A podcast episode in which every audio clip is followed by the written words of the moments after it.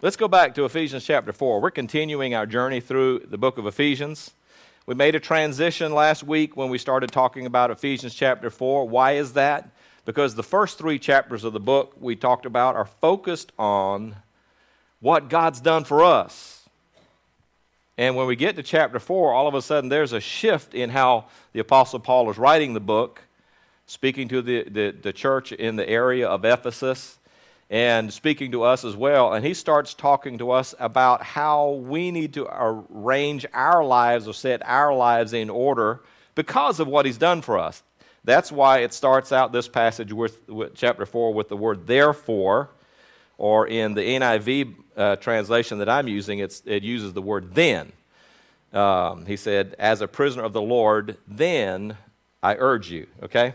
So there's a transition that happens when we come to chapter 4. He's starting to talk about how we need to align our lives and things that God's put in place with regards to the body of Christ and how he intends for us to function.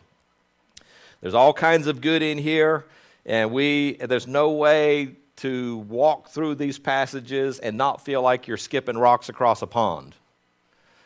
When I say skipping rocks across a pond, I'm saying we could go really deep into this, but we're just having to hit some of the highlights, okay? Because you could sit here and have deep, ongoing discussions about all of these things. You could take a few books here, a few uh, verses here, and write books on them. Okay? There's a lot of, lot of deep truth. Well, let's start with verse 7 today, and my intention is for us to be able to make it through verse 13, and we will have to skip rocks across the pond. Okay? I'd like to read through these verses, and then we'll come back and talk. Paul says in verse 7 But to each one of us, grace has been given as Christ apportioned it. This is why it says, When he ascended on high, he led captives in his train and gave gifts to men. And what does he ascended mean except that he also descended into the lower earthly regions? He who descended is the very one who ascended higher than all the heavens in order to fill the whole universe. It was he who gave some to be apostles, some to be prophets, some to be evangelists, some to be pastors and teachers, to prepare God's people for works of service, so that the body of Christ may be built up until we all reach unity in the faith and in the knowledge of the Son of God and become mature, attaining to the whole measure of the fullness of Christ. What a phrase to end with. Attaining to the whole measure of the fullness of Christ. Before we go any further, let's bow our heads and, and have a word of prayer. Thank you, Lord God, for your goodness. Thank you, dear Lord, that in your economy, in your purpose and your plan that started with, the, with uh, creation, dear Lord, and even before that, Lord, in your plan and economy that would extend beyond when time is even relevant, dear Lord, that you included us, that we have our place to fill in what you're accomplishing in this earth.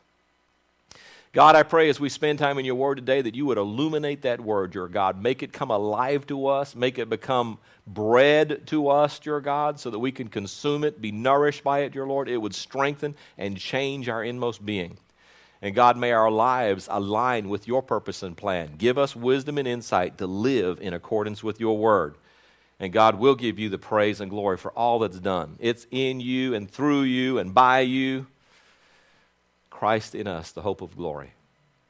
And God will give you praise in Jesus' name. Amen. So let's start off with verse 7. um, you know my perfect scenario for how I would love to start this is that I, I, I envisioned in my mind, and I didn't have the time to do it. We had a busy day yesterday, but I thought I wish that I had a big picture of Jesus that I could have had mounted on boards and so that we could display it up on the stage so that we could all see what Jesus was like. You know, but if you go and you look at Hollywoodized Jesus, his hair color changes, his eye color changes, his countenance is different. Sometimes he's deeply Caucasian, where we know he wasn't Caucasian. He was from the Middle East, you know.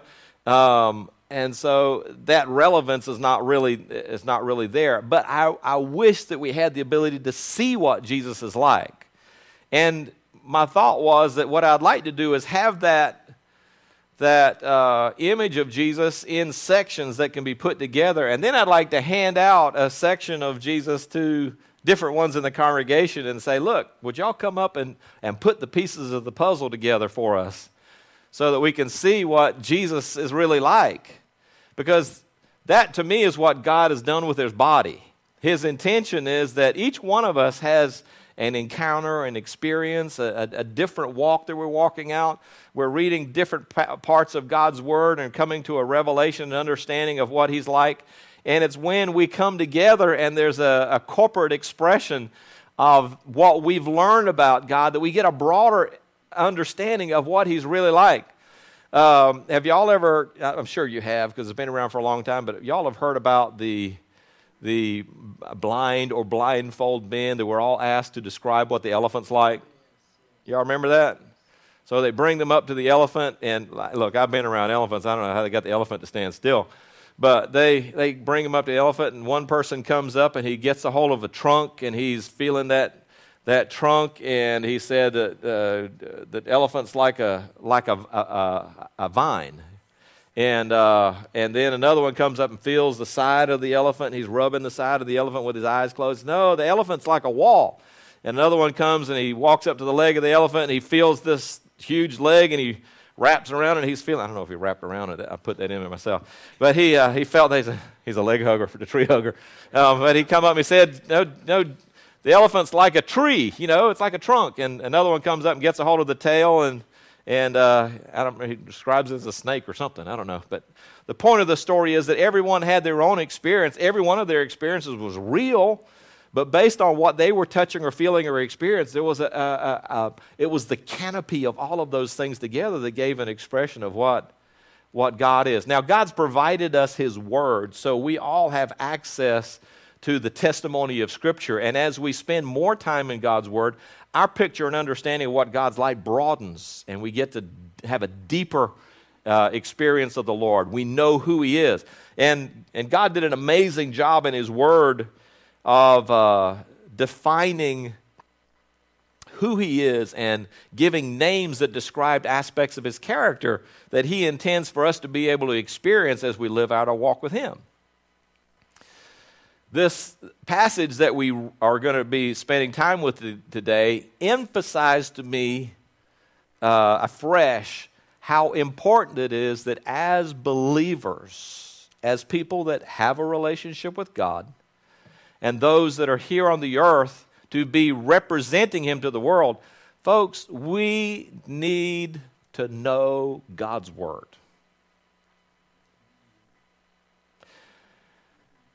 We need to be spending time in God's Word, reading God's Word, listening to God's Word. Please, I want to encourage you, I exhort you, as Paul would say, to take the time to know what God's Word tells us. There's important things in there. There, there are, are things that are floating around, around out there in our culture, in our society, that talk about God in this way or that way, and more and more because the the initial foundations of Christian faith that were once pervasive in our, our culture, um, the initial foundations have become eroded or, or may not even have been ever put into the lives of the people coming up. What's happening is that philosophy and culture and the, the uh, uh, mix of religions that are out there are starting to become blended in people's minds. And a lot of people, even good intentioned Christians, can't tell the difference between what's philosophy and what is uh, maybe a mix from another culture, and it has nothing to do with what God's word says about us. There are words that are common in our in our culture right now or in our society right now that are, are just a part of our vernacular, like the word karma. And it has nothing to do with God's word. Our Christian equivalent should be grace. What does karma say? It's a Hindu uh, concept that you will get whatever you deserve. And, and we understand that the scripture says an eye for an eye and a tooth for a tooth and, and things like that, that that was what uh, the, the initial justice uh, pattern was. But I want to tell you there's a better word, and that word is grace. I can tell you, I have received a lot better than what I deserved. I thank the Lord that when, when we mess up, that there's grace that we can run to. So, just as an example, there's things right here, even in the passage that I'm going to be reading today, that are, are people springboard from and teach some things that, that you really don't see um, um, validated through the rest of Scripture. And so I think it's really dangerous. We need to make sure that we, we know God's Word so we don't get tripped up by what even is a, how can I say, a cliquish um, doctrine or a, a faddish doctrine so everybody's on alert now. What in the world is he talking about? Let's start out with verse 7. But to each one of us grace has been given as Christ apportioned it. Now, different translations say it a different way. This is the NIV. But it says, To each one of us grace has been given. And I just want to say that the word grace here is charis, but in the context of this verse, it's not talking just about saving grace. Some of the other translations translate it uh, a bit better here, and that is where it talks about gifts. The, the word here for grace is literally a gift. Now, let me define grace deeper because I know, and, and I've said, done this before, but in our understanding, grace can truly be said to be unmerited favor. It's, we, it's, we're not getting what we deserve, we're getting what God is choosing to give to us. And God is blessing us, He's giving us grace.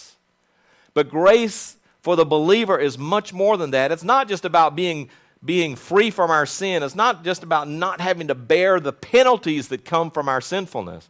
Grace is also, the, the, the word grace is used for gifts that God gives, the charismata, the gifts of grace. Grace is also about the equipping that comes along, that God gives us the resources that we need to be able to live the life that He's called us to live and to give us the strength to be able to do the supernatural things that He calls us to do. So, grace is not just unmerited favor, but it is also the equipment that's needed to be able to live this life. We're not left to our own means and our own abilities. We've been given gifts, we've been given grace to be able to live as believers. Amen? I'm excited about that. And it says here that Christ is the one that measured these things out. Christ is the one who gave these gifts to us.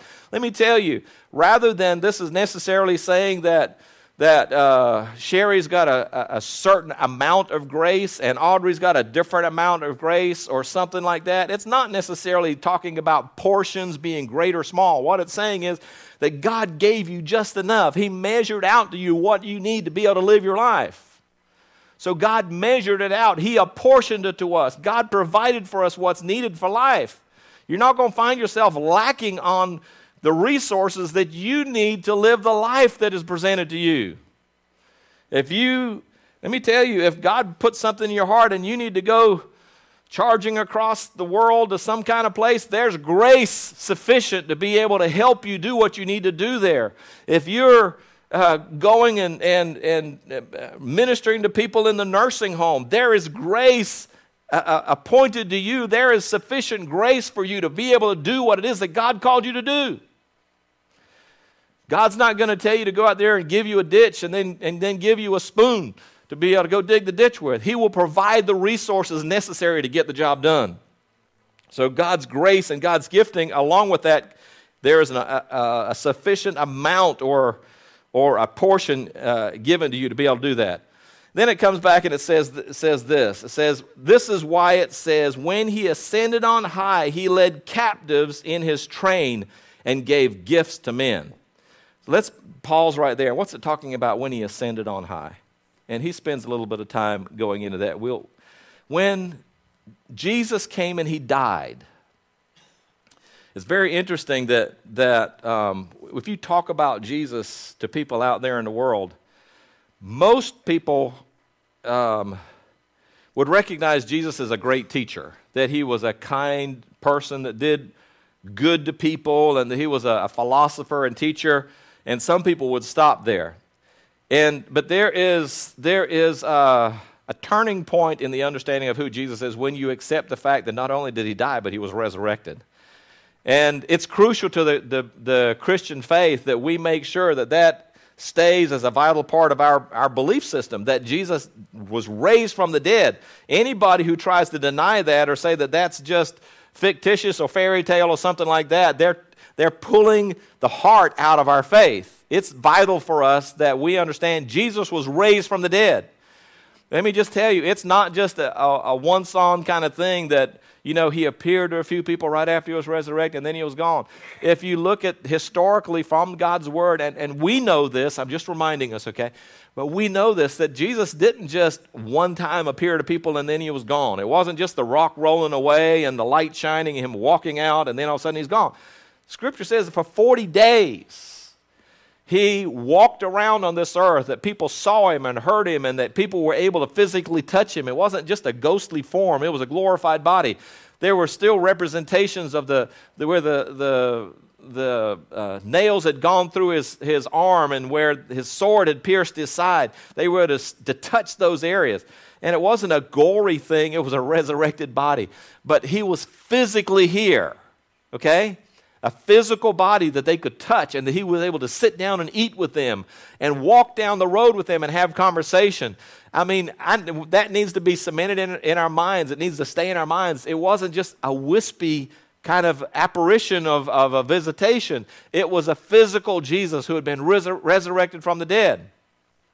But after he was resurrected, he also ascended. He went up into heaven. Can I just say something that's a blessing to me? Okay, the word says that there is only one who really has the right to judge. There's only one who's lived on this earth a sinful life. There's only one who has the ability to really compare his life to us. Did I mess up something?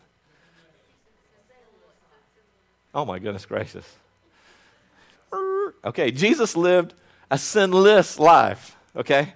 Just to clarify, that, that ought to be great on the tape or on the, on the recording.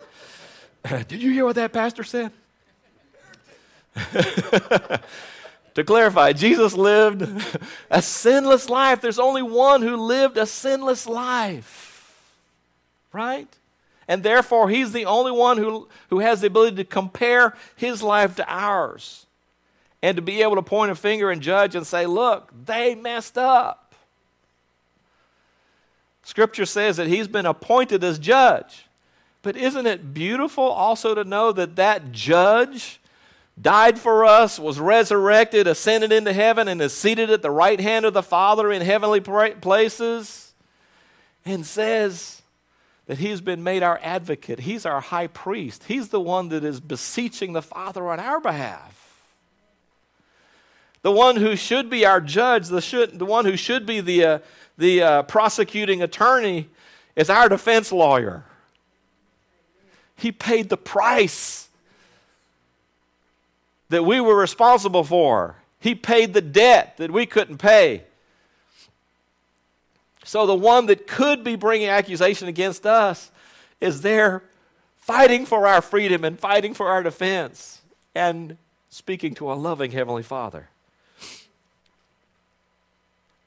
It says that he led captives in his train. We were captives. Those righteous ones that had died and were being held without a place to go, he led them in his train.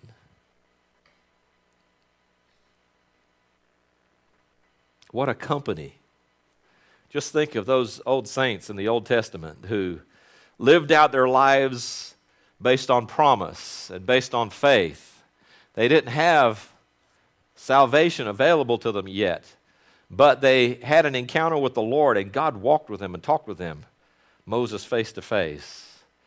Abraham, Abraham, I want you to leave this place that you know and that you're f- familiar with, where everything's already been established and everything's already comfortable. I want you to leave this place and, and go to a place that you've never seen before. Leave your family. I just get up and go. And by the way, it's going to be a land that I'm going to give to you, just your descendants, but you will never possess it yourself. But I just want you to get up and go. How many would sign up for that journey? What if God told you, look, I just want you to go out to the Midwest, uh, uh, it's, it's going to be out there. It's going to be a broad expanse, and spend the rest of your life wandering around and living in tents. Just walk with me. I'll make sure that there's provision there for you when you need it. Just go walk with me. How many of us would sign up for that kind of journey? But all these that followed the Lord, the prophets and David and all of those who had served the Lord and been faithful to the Lord and walked in the wisdom and the, and the light that they had, but they did not have Jesus died and resurrected yet. Jesus was able to go and be with them and be able to communicate with them. It said he led, led captivity captive and gave gifts to men. It says in verse 9, What does he descend, ascended mean except that he also descended into the lower regions of the earth?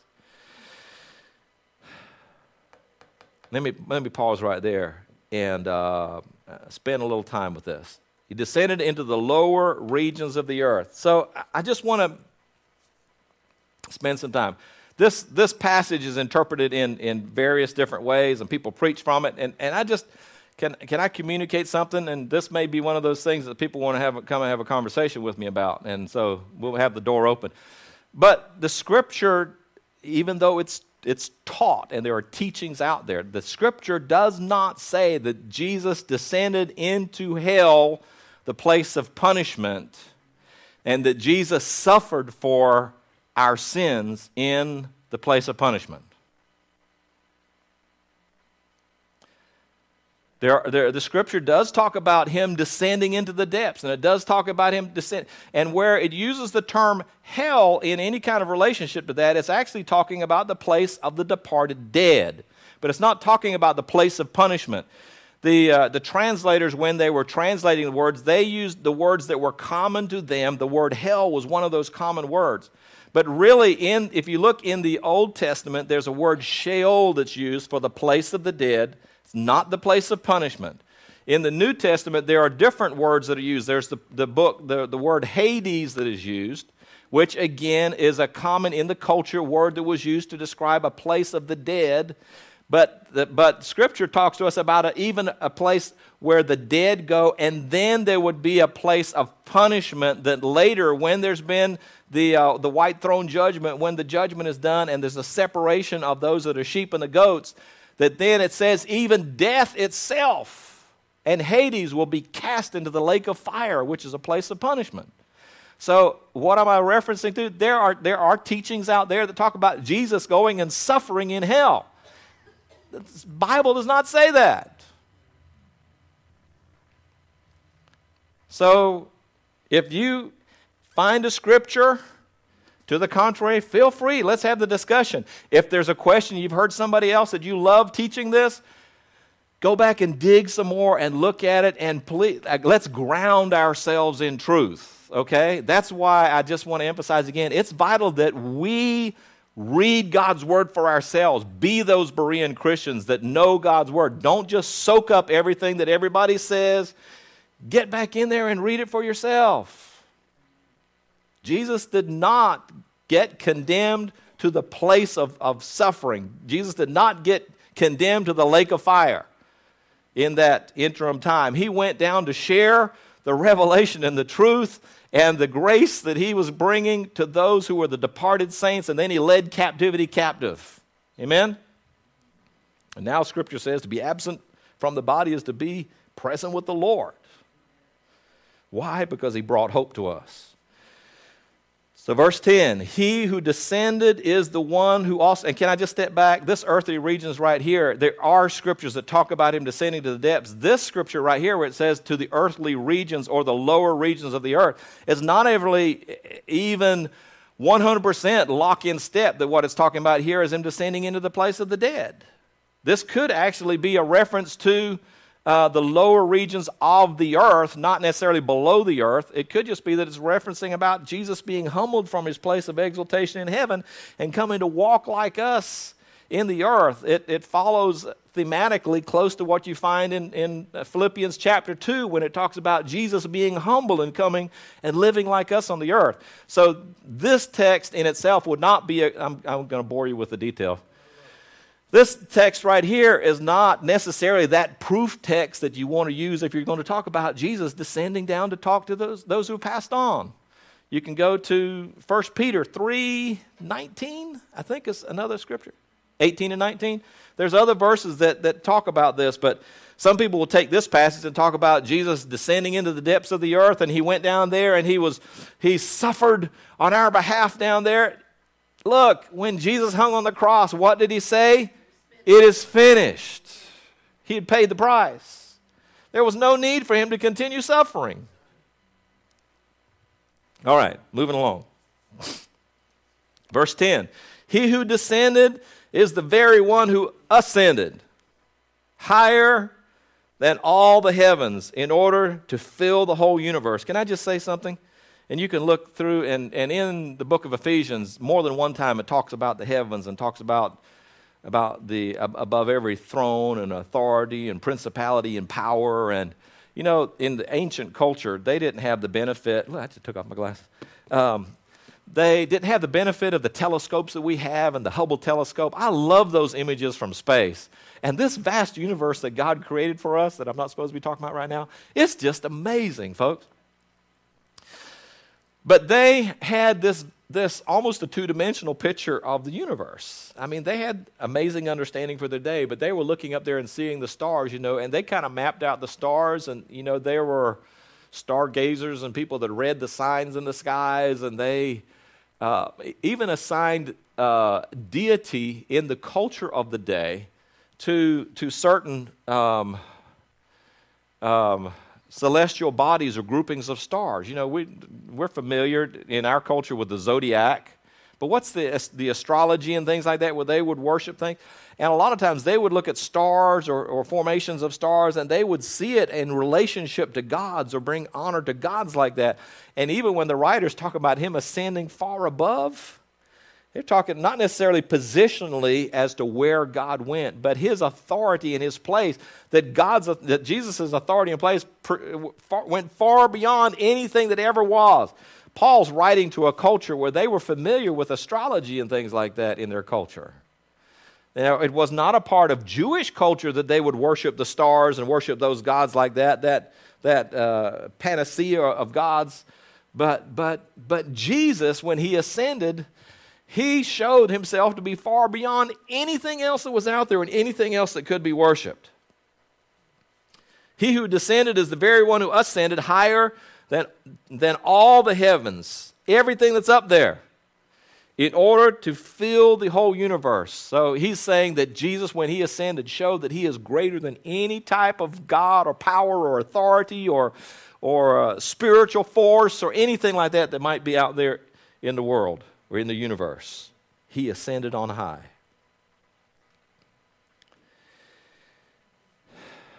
And we know that when Jesus left, he had birthed a move. He had birthed a movement. He had established a kingdom in the earth. And he had, had, had, had begun a big transition of what was going on in the earth. Jesus told his disciples that it was important that he leave. It was necessary it was vitally important that Jesus leaves so that the promise could come. Who's the promise? The Holy Spirit.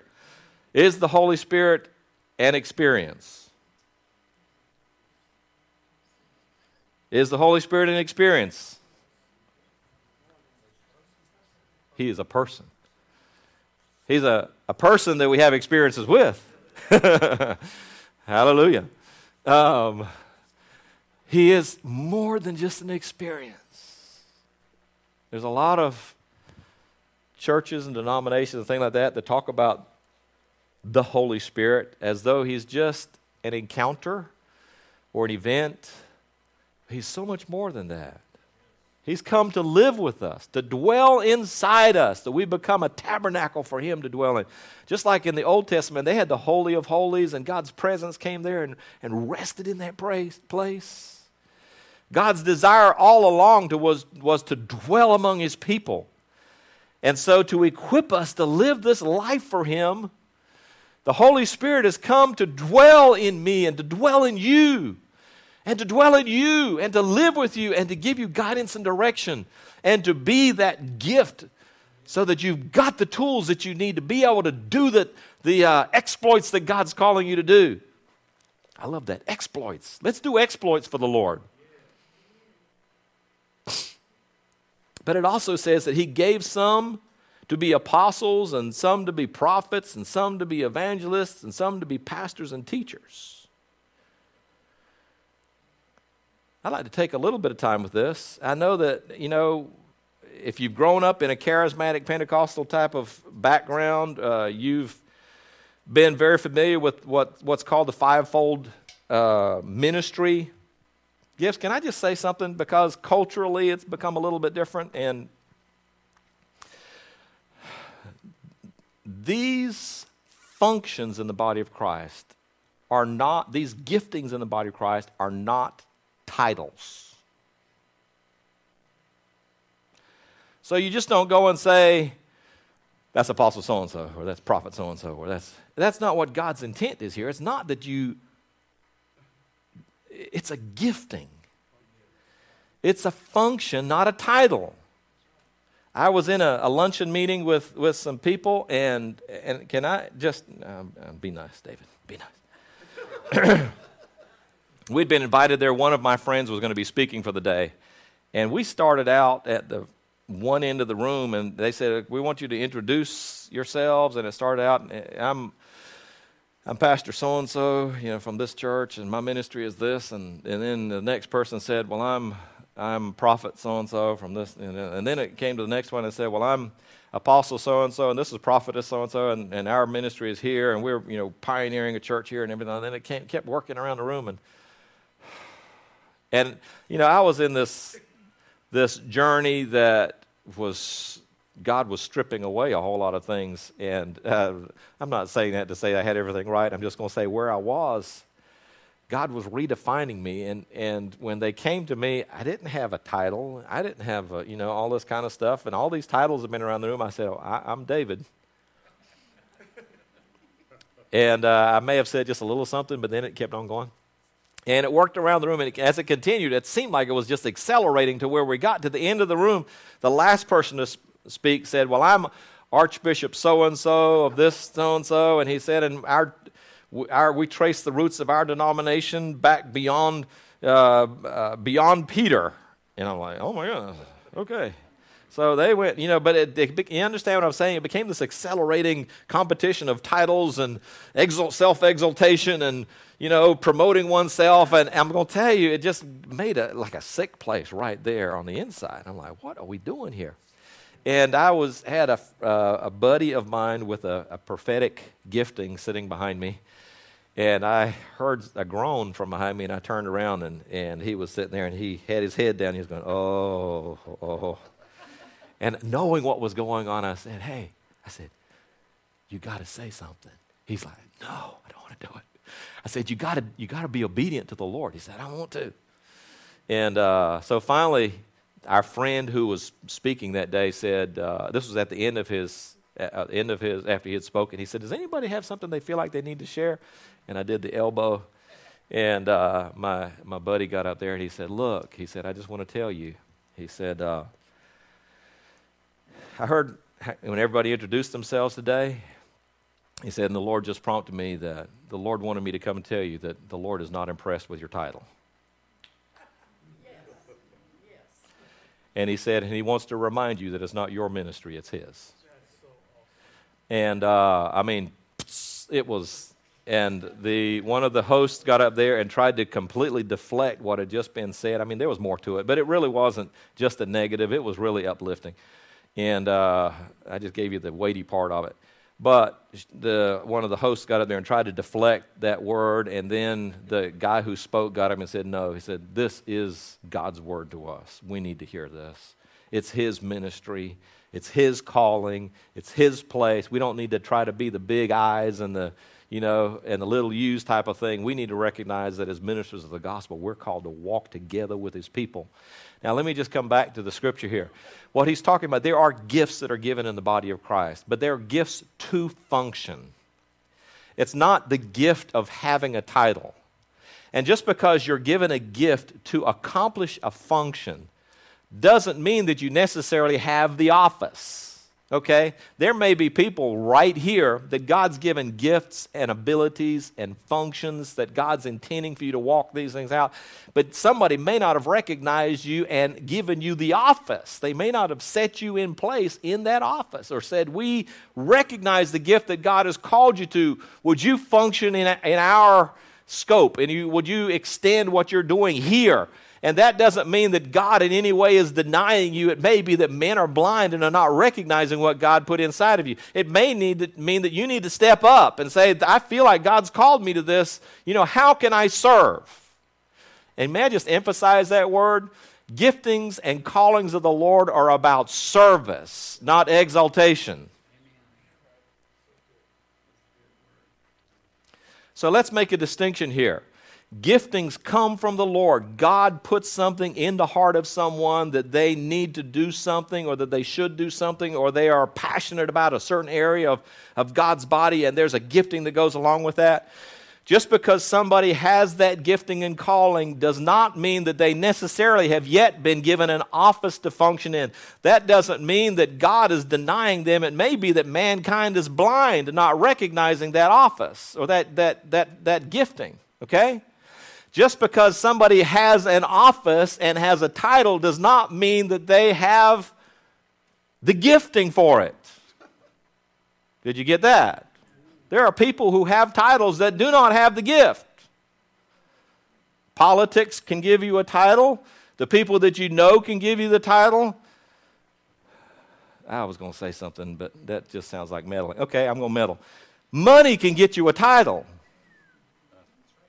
You know, you can go and buy your ordination and go marry people and it not be a spiritual thing. They, they just, they'll sell you ordination papers. You don't have to work for it, just go buy it. Just because you have a title doesn't mean you have the gifting. If you have the gifting, let me just stir you up and say, would you please function would you get out there and do the work of the Lord? Don't, you don't have to wait to be recognized by people to do what God's called you to do. You don't have to wait for a title to be stuck over your door or something like that to, to do the work that God's called you to do. Because if you've got a gifting and a calling in your life, there's something burning on the inside of you that won't be satisfied. You may ignore it, you may run away from it, you may distance yourself and say, I'm not willing to go there, but you will never be satisfied until you're walking it out.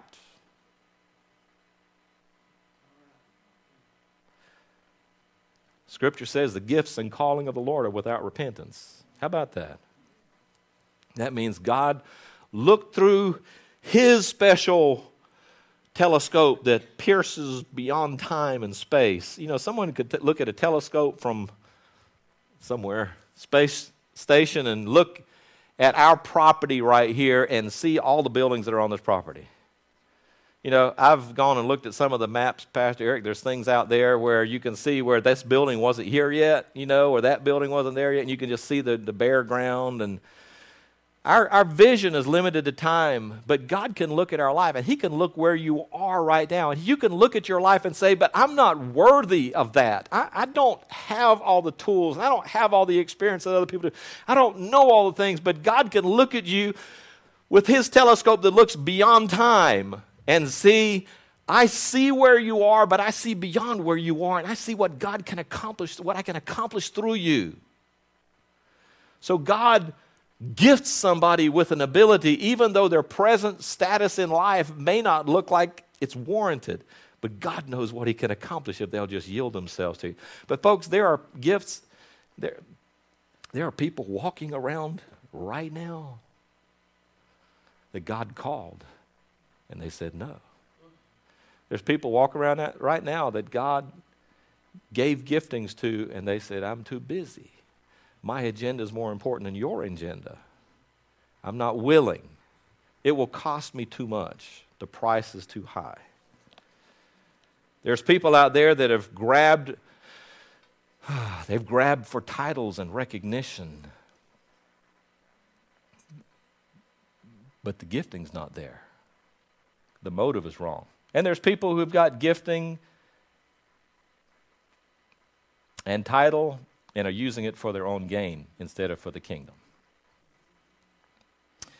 Well, aren't we excited? But here's the thing, and let's bring this back to the reminder. Okay, God, it says, it is He, understand, it is He, it is the Lord. It was God's intention, so there's good in it.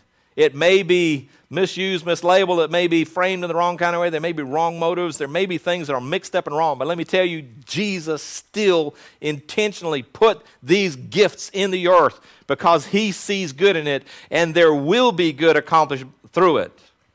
Let's make sure that our hearts are in the right place. It is he who gave some to be apostles, some to be prophets, and some to be evangelists and teachers. I'm sorry, some to be evangelists and some to be pastors and teachers. Why? To prepare God's people for works of service or for the work of the ministry. So I'm going to step back just a little bit, okay?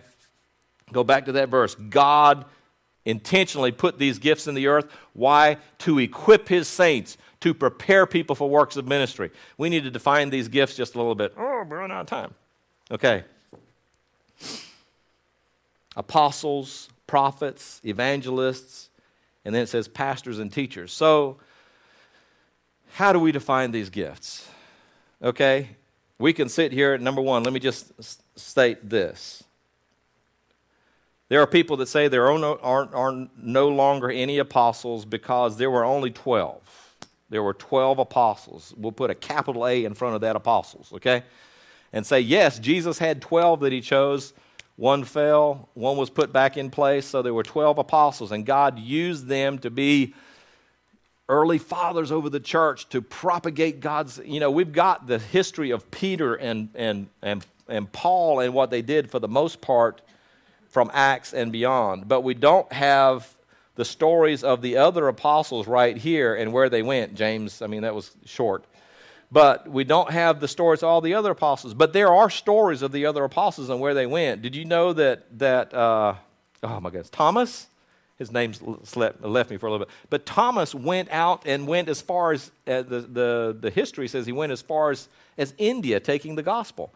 There are still Christians in India today that trace their roots back to the Apostle Thomas going that way. There are apostles that went to different areas that we don't necessarily have this. This uh, it, it, doesn't record everything that happened, but the apostles spread out and went to diff- different areas. Some stayed closer to Jerusalem. But the apostles functioned in their day. They did the work of the Lord for their day. But there are still apostles in the earth today. And, and how, how can we define an apostle so, so that we don't have any confusion? We're not talking about a title, okay? We're talking about a function in the body of Christ. And there are people who would define things differently. I've heard various different teachings in different kind of ways. My, the, a, a core to the understanding of the word apostle is a sent one. Okay? My understanding of an apostolic gifting or apostolic anointing is someone who God commissions to go to areas to be able to share God's gospel with people so that they will come to know the Lord, or also sends them to places so that they can help to give guidance and direction to the body of Christ. Look at the, what is exemplified in God's scripture with Paul's writings, how he went out there and he ministered to people in places, he shared the gospel and broke new ground, but he also provided oversight and, and, and a watchfulness over the body of Christ. Uh, to me, systemic in the understanding of an apostolic ministry is that the scope of ministry tends to be a broader scope. it, it is looking at the overview of what God's doing in his body and, and helping to, to guide that body to the fulfillment of what God intends to happen. It's not just about one church or one church family. Do you get that? It's a broader scope, it's, it's a broader reach in the body of Christ. Um, ah, my goodness gracious. You know what I'd love to do right here? I would love to just, no, I'm not going to do it. I was going to call people up and say, look, would you just share your definition of what, what that is? They're prophets in the body of Christ. Prophets bring encouragement, uh, exhortation, they lift us up, they help. To me, it's almost like a, in a way, y'all may not like this, but I like this.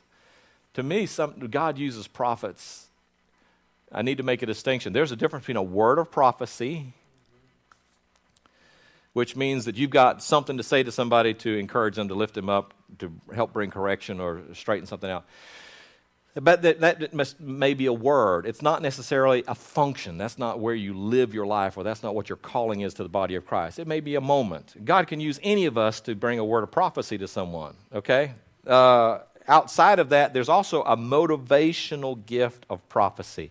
This is getting a whole lot deeper. It always does when we come to prophecy because it's, it's, it's not well understood. But a motivational gift of prophecy tends to be someone that sees things very black and white. It's right and wrong. They see it very clearly, distinctly, and they're, they're I don't mean this the wrong way, but they're almost compulsive about telling people. They are driven to tell people when they see that they're getting into error. Okay? They have to set the record straight. Um, and then there's this, what we're talking about today, which is the fivefold ministry or the, the, the function in the body of Christ of a prophet. T- t- just to to try to define the way I see the prophet, to me, a prophet's kind of like a chiropractor. They, in their intention is to see people live the best life possible.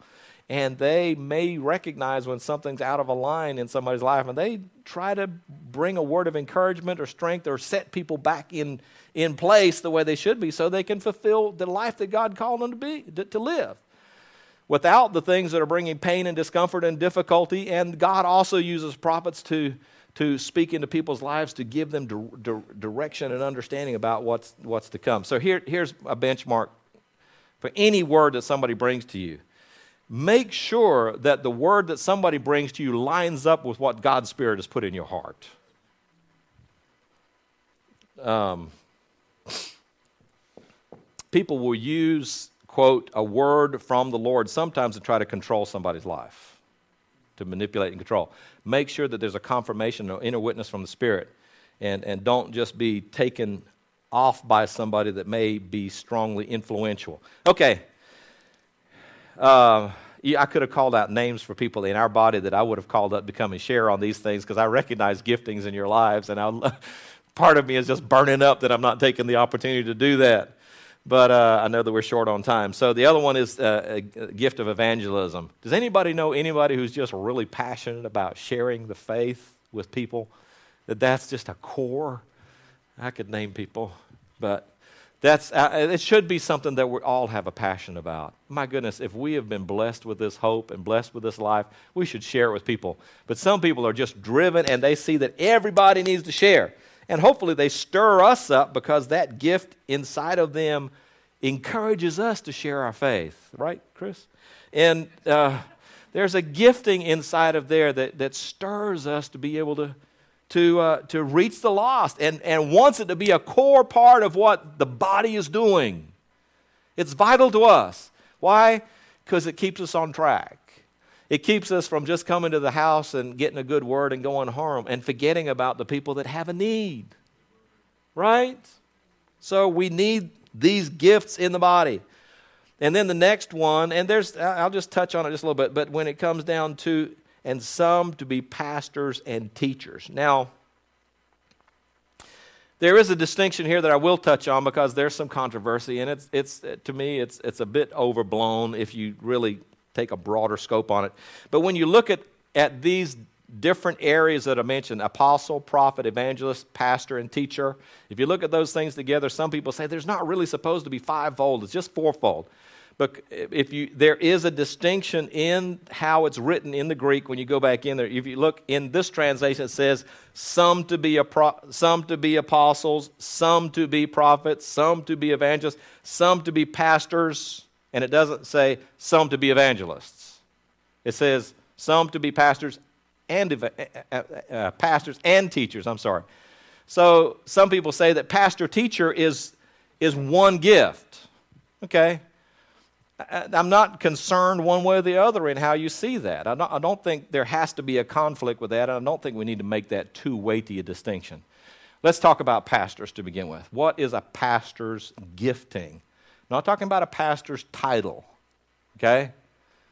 Again, that same thing with regards to pastors and titles and gifting and function and all. There, there are people that may have a pastoral gifting that are not in office of a pastor, but they are still pastoring and men- mentoring and ministering to people and, and helping to shepherd people and help to be a blessing to people. They're nurturing people that are around them, but they may not have a title. Nobody may have given them an office to stand in. There's people who are pastoring that don't necessarily have the gift of a pastor. Okay? So just because you have a title doesn't mean you've got the gifting. The gifting may be different. So, what is the nature of a pastor?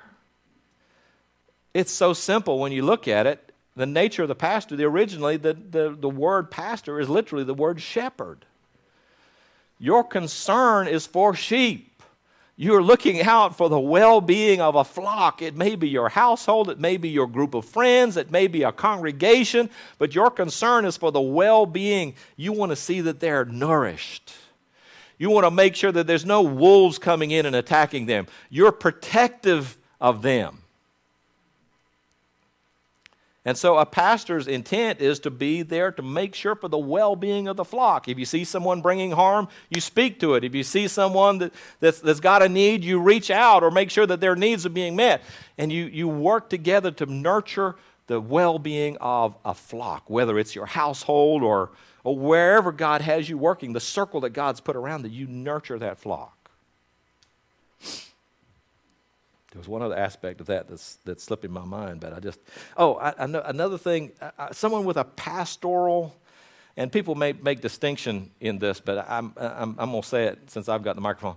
To, to me, a lot of times a pastoral, and this may be where you see the difference in another kind of gifting blending in there, but a pastoral gifting is more localized rather than necessary, you know, you're, you, you're concerned about your household is right there. You're not necessarily so focused outside and beyond.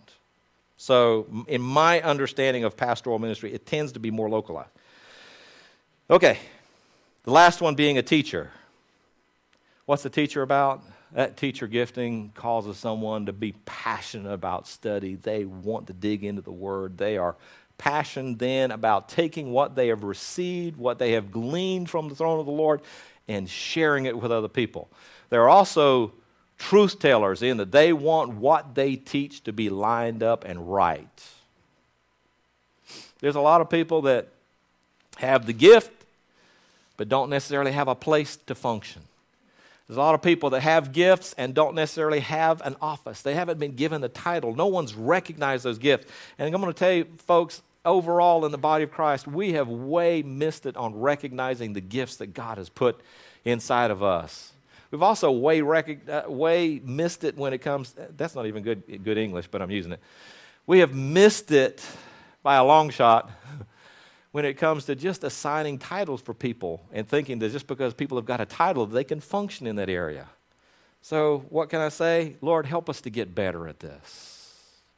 Help us to recognize those that you've put among us. Help us, if you've got a gifting in the Lord, stand up in what God's given you. Even if you're not recognized, don't be afraid to say, Look, I feel like I need to be involved in this. Come talk to us. I wish that I had spiritual eyes for everybody in, in this place, but I can't tell you that I can be at 100% focused on everything that you got in your heart. Okay?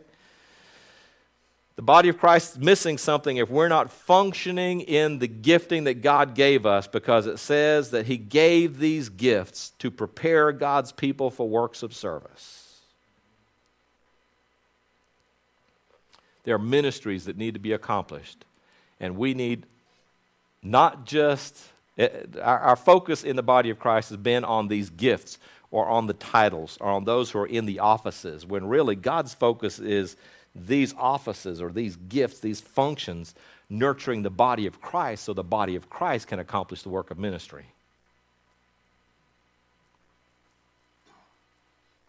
Amen? So that we can accomplish the work of the ministry. There's more to this passage that we haven't covered, but I'm not going to go any further today. I think our tanks are full.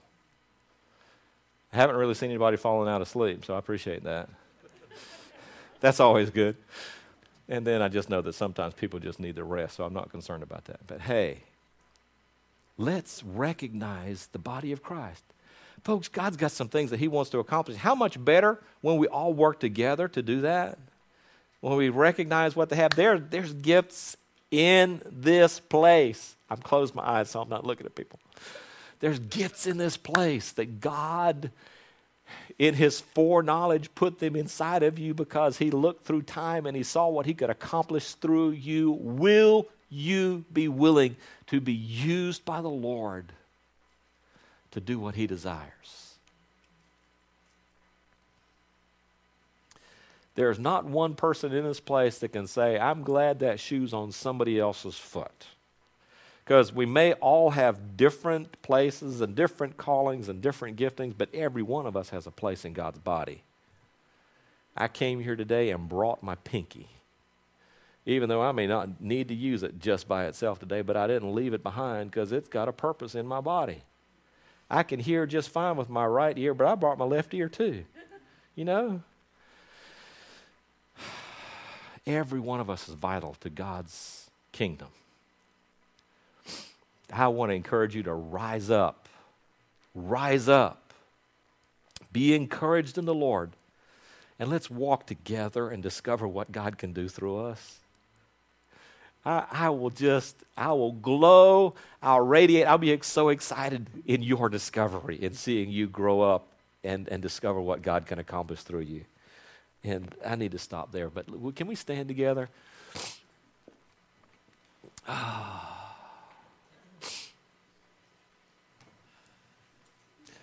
Lord, isn't it interesting the fact that our enemy is so intent on breaking us down and telling us we can't and, and manipulating us and making us feel little and small and insignificant that we really don't matter?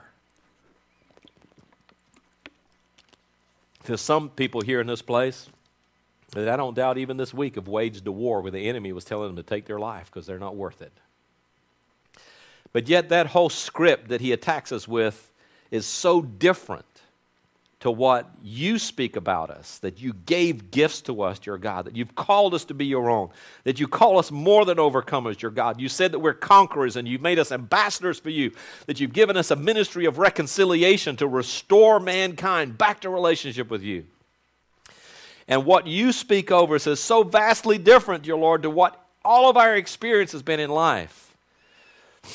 And God, yet the enemy tries to hold us down, to button us up, to squash us back, and to keep us from being able to live out what you've called us to do. I beg to differ, dear God. I stand against that with all the weight of any of the gifting that you put in my life, dear Lord.